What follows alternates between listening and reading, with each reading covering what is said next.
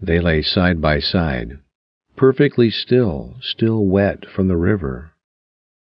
Their hair fell back away from their faces and gently dripped like a time lapse photo onto the sand. The sun burned the top of my head as I stood gazing at the three boys below. I would guess their ages to be between six and ten. Even from my vantage point, they looked pale.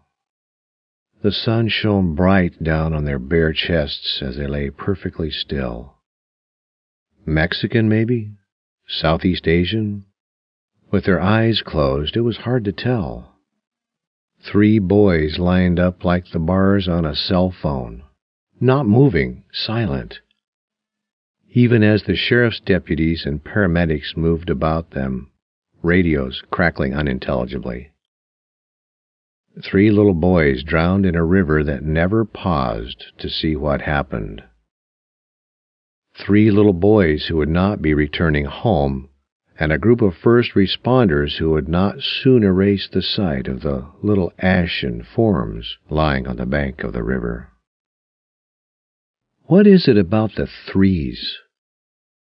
Movie stars always die in threes. Mass murderers are always known by all three of their names. There are three ugly stepsisters and three stooges. Three is the first odd prime number and the second smallest prime number. Three is the number of the Trinity. Freud taught that the psyche was divided into three parts ego, superego, and id. And below me on the river bank were three dead boys. My thoughts were interrupted by voices coming up behind me. Gigabytes and hard drives, downloads and thumb drives were sprinkled through the conversation like salt and pepper. As the two men passed me, the first stumbled slightly as he began negotiating the steep river bank, looking to keep his balance while trying to carry the aluminum framed stretcher stacked with three thick black plastic body bags. They wore dark navy blue jumpsuits with large yellow letters on their backs that boldly identified them as members of the coroner's office. I did not want to see the boys' bodies put in a bag.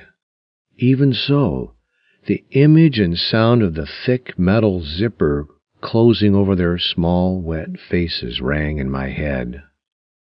I turned and continued my walk along the path next to the river.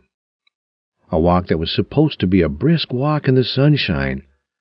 Legs stretched, lungs expanded, and yet another leaf turned in the fifty sixth volume of the Chronicles of the Fight Against Age and Weight.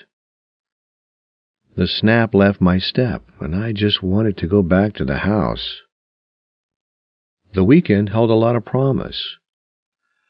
A barbecue with friends, a screening of Arthur Penn's overlooked masterpiece, Four Friends, at the Film Society monthly offering, and a chance to take a walk along the river on the last hot weekend of the year. Now I saw three forms in the sand in front of me with each step I took. Three small faces as peaceful as if they were simply taking in the sun. How was your walk? How does one answer the hopeful question of a spouse who saw countless diets and exercise programs come and go?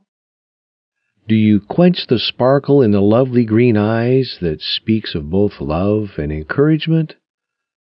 Or lie and brag of the invigorating motivational experience it was?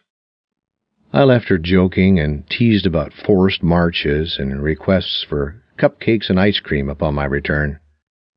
I thought of the boys on the river bank. I wondered if they ever had a birthday party.